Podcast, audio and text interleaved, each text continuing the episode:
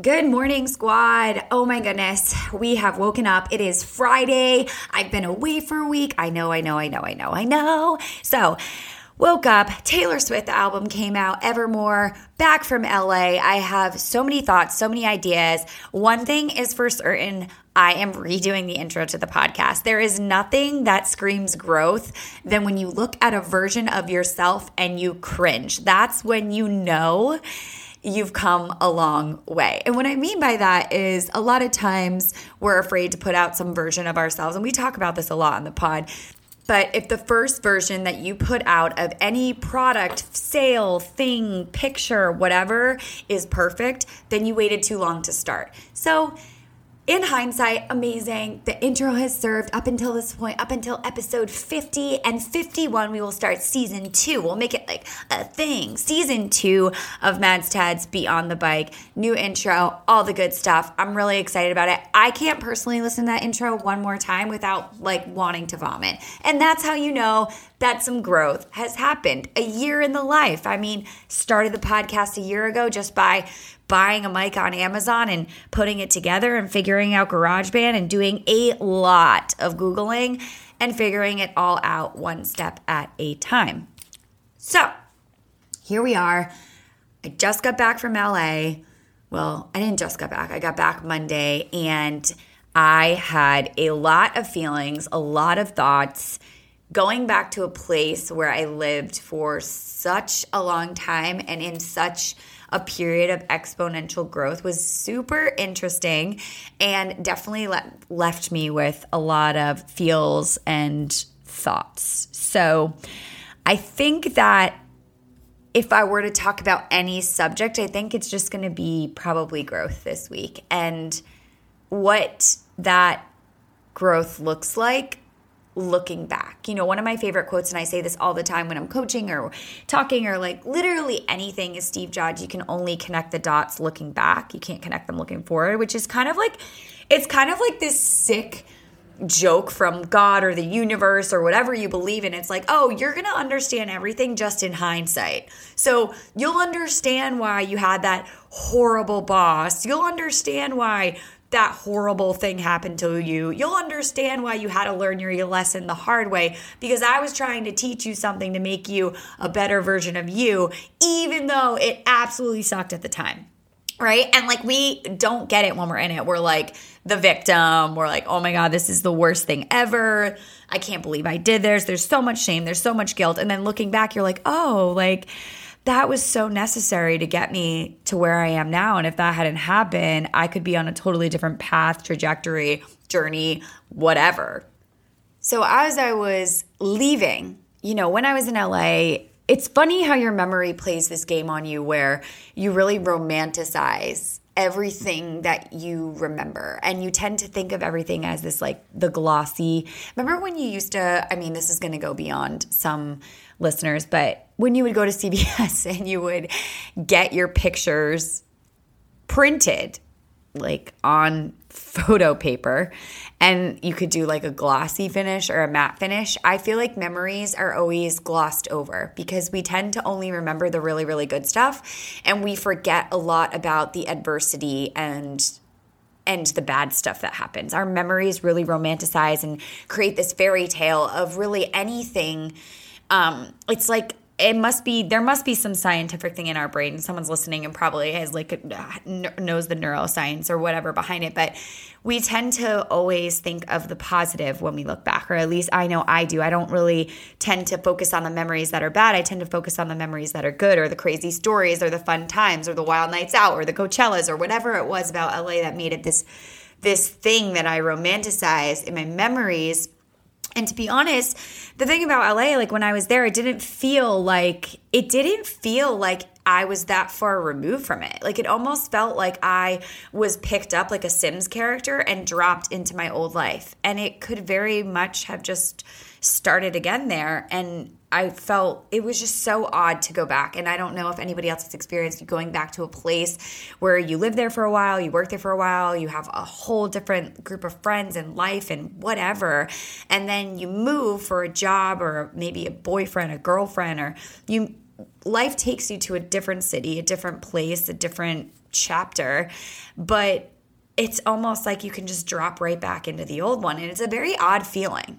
It's it feels very it's just weird. It's weird.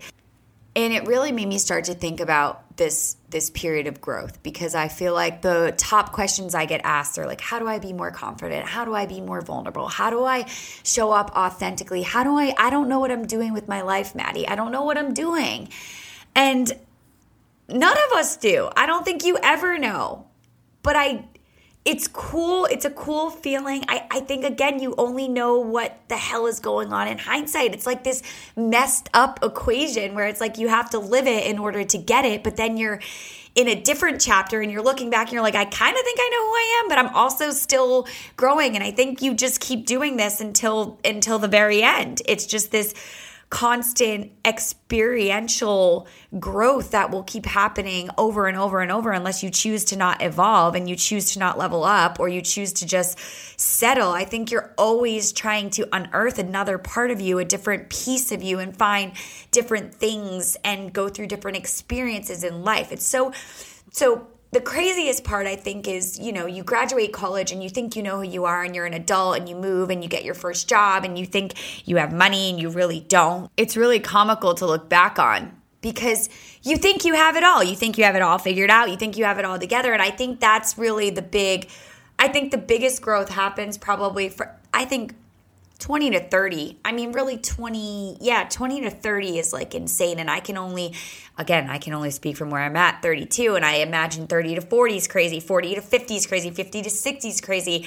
I think every decade that you probably go through is just a massive excavation into a whole different side of you, a whole different, you're a whole different human being. And I think it's just funny because I want I hope that the previous versions of me are cringeworthy because that just proves that there's been insane growth and you don't have to be who you were 10 years ago. You don't have to have that life or claim that you can be a whole new person with a whole new set of values with a whole you can change. Period. And I think it's really necessary if you want to kind of stay in the game of life to grow and to change and to find new hobbies and do new things and take new jobs. And whether you take the new job because you got fired from jobs or you endure crazy adversities or you lose people and you recover from relationships or friendships, like it's all part of it. And the craziest thing is, we don't learn any of this shit in school. You don't learn any of this in school. College teaches you basically to be accountable, to show up on time, to turn in papers, to blah, blah, blah. Like, you might have some amazing professors that definitely shape your career and your thoughts and where you might go in some of the trajectory.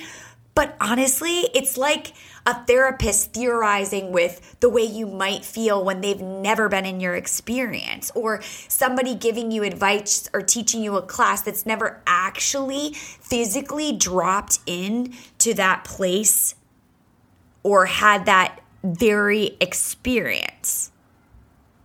So, all of this is just experiential learning. It's like you don't know what you know until you lived it but you have to do the living in order to know it. It's like this weird chicken before the egg, egg before the chicken complex. And I'm finding it pretty funny now, I guess, looking back and thinking of who I was and what I did in Los Angeles. And I've, you know, there are definitely parts I'm not super jazzed about, but they were very necessary in order to show up as all that I am today. So, in long story short, I feel like a lot of the questions, again, going back to like, what do I get asked often is like, what am I doing with my life? And it's always coming from the 20 something to 25 year old, mostly women not knowing what they're doing with their life. And the real answer to that is none of us know what we're doing with our life. And even when we think we know, even when we think we're certain about the job and the relationship and the house and or the apartment and the money and whatever, it could change at any moment or we could then be like, "Wait, this this isn't working for me" and want something else. It's like these moments of like climbing the mountain, getting to the top, and you think it's going to be like, oh, I did it, I made it, it's all good. Then you look around and you see another mountain, or you see another thing, or you want to skydive off the mountain. Like there's always going to be another level, another thing, another whatever. And you don't really realize that until you look back and you're like, wow, what? What? This is it? We keep going? We keep learning, we keep growing, we keep doing like that. What? So it's very much like the becoming of who you are and who you will be is very much in the doing. You can't become something just by theorizing about it or studying about it. It's again, you got to get out on the field, get in the arena, get your face dirty, as Brene Brown would say, get the mud on your face or the blood on your cheek, or I forget the the quote. It's literally one of the best of all time. Um, she's amazing. I it goes without saying, Brene Brown. Um, really, just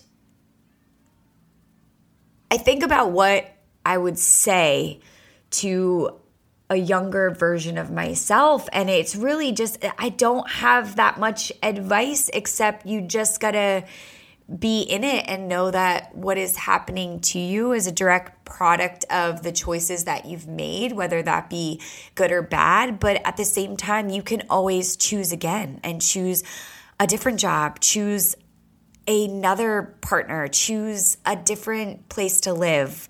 Like you, that silly saying that's, you know, you're just one choice away from a whole different life is very much a real thing. And when we're in it, we just think we're stuck. Like, you know, you show up at a job that you hate every day with a boss that literally treats you like absolute garbage. Why? I get that. Yes, you need to maybe make a paycheck. No, I can't pay my rent or do these things without being in this job that gives me the money, but then everything you do outside of the job should be to find a new job.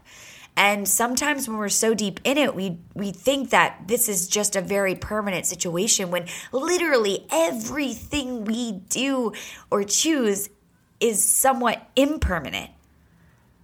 And you could walk out of the life that you have that you're not enjoying and walk right into something else.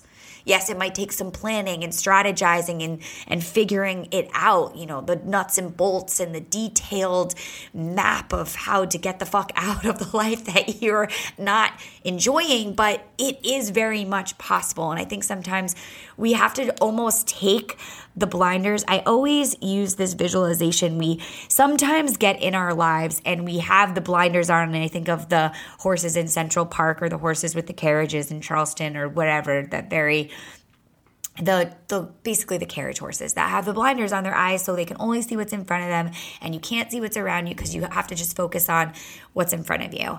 And I think very much it's about peeling the blinders back a little and being like, wait, there's this over here and this opportunity over here, and there's that guy over there that I see all the time at the coffee shop that I never talk to. And that, what if that could be my next like relation? What if that could be my next best friend? What if that, if I turn to the person that always rides next to me on bike six and I actually say hi and get to know them? I didn't know that they work this job and they could leave me here and all of it you're just one choice away from a whole other life, a whole different outlook, a whole different leveling up, a whole different version of you. And that's just literally the most insane concept to me. So, going back to leaving LA, you know, I ch- didn't choose to leave LA. I had the opportunity to go to New York to become a SoulCycle instructor, and that was my be all end all. I knew that I had to do that, that I had to close the chapter on LA in order for me to chase this unicorn dream that I just felt that I had to chase.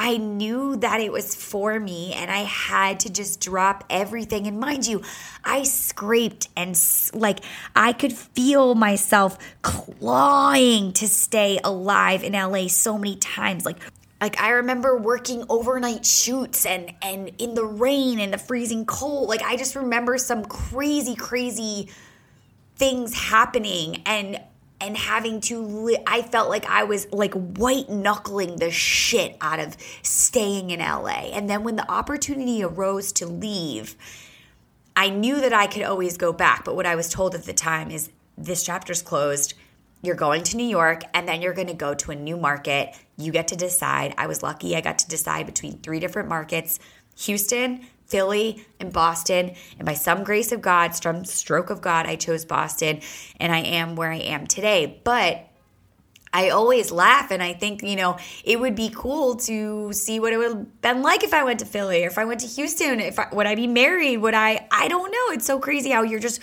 one choice away from, again, a different life. And I think that you don't think about that a lot. You just kind of in it and you're doing the thing. And then you have moments where you travel back to some place that you used to live and you kind of look up and you're like, damn I've done a lot of living.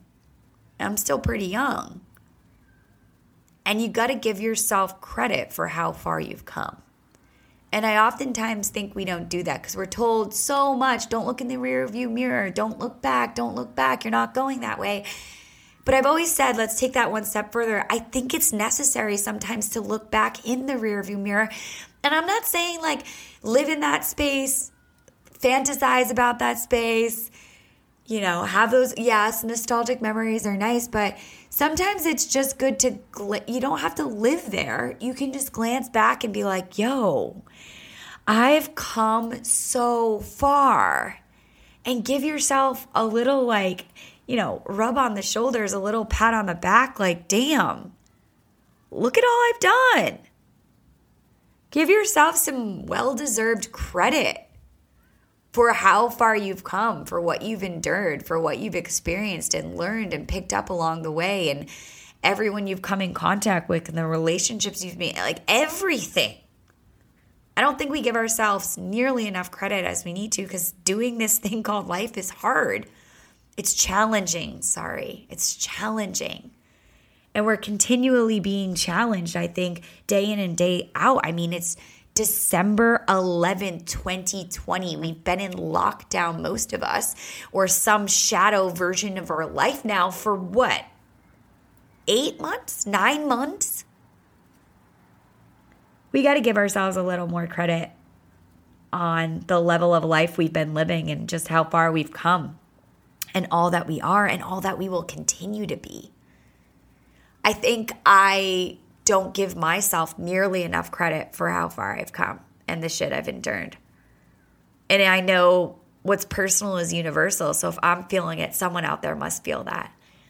A really cool activity that I know I've done with different coaches of mine and friends of mine and at workshops and Lululemon and meditations and whatever. And now I talk about it in my coaching program, Wicked Fearless, and things like that is I love to, I call it Heart of a Champion. And it's basically a brain dump where you write down everything that you've achieved, every big moment that you can really carve out and and remember from your life and put yourself literally in a state of winning because I think a lot of times we don't realize the level of growth and we don't realize the level of success. And we, again, don't give ourselves enough credit. And we tend to be in this space of lack thereof versus all that we are. And the best way that I know to get into that mindset of the growth, the where am I going, the okay, I, I want to make good choices, I want to find that next version of me requires some self reflection and really picking up on the good shit. We can all tear ourselves down. We can all think of all the bad things. We can think of the worst things, but I want you to think of the best things. Like literally, even right now, can you call upon the craziest achievements of your life, those aha moments like holding a trophy, standing on the winning blocks, getting that A in class, passing that test, having that first kiss, do like like the best most shiny, most great moment, the best picture of you moments, like the highlight reel if you will of your life. And write it down because when you write it down, it gives you the opportunity to really look at all that you are and all that you've achieved. And it puts you in a different vibrational energy that's super positive and like if there was like a white light shining, like all that you are.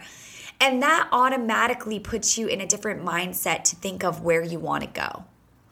So you're not thinking, I'm stuck, I'm stagnant, I'm not motivated. You're thinking of, wow, I've done all this stuff. What am I going to go out there and do now? Like, look at all that I've achieved. I'm totally capable. It just literally flips the narrative on yourself to get out there, get back in the ring, get swinging, pull up to the plate, and swing for the freaking fences.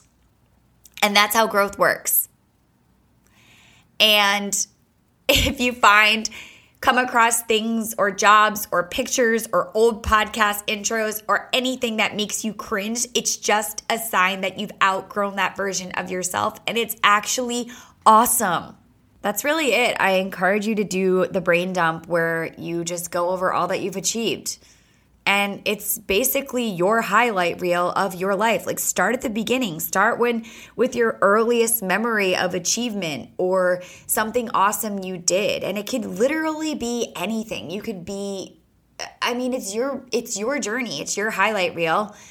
Pull out the things that you'd want to watch or to remember or to feel and recreate inside. And i guarantee then when you're in that energy you can kind of look around and assess your situation so much differently in in all that you are than just wondering well where am i going from here that's definitely what I suggest for you to do as a little activity this week if you find yourself just like, what am I doing? What's going on? Or if you have like a low moment or you don't feel so motivated, it definitely puts you in a different place and sets you on just a better path, a better trajectory to walk out into your weekend, your week, or whenever you're listening to this. So I hope that tidbit helps. Stay tuned for next week. New little intro song. La, la, la. It won't sound like that, don't worry. And yeah, you know how we end it. May you always be joyful, loving, and above all else, fearless.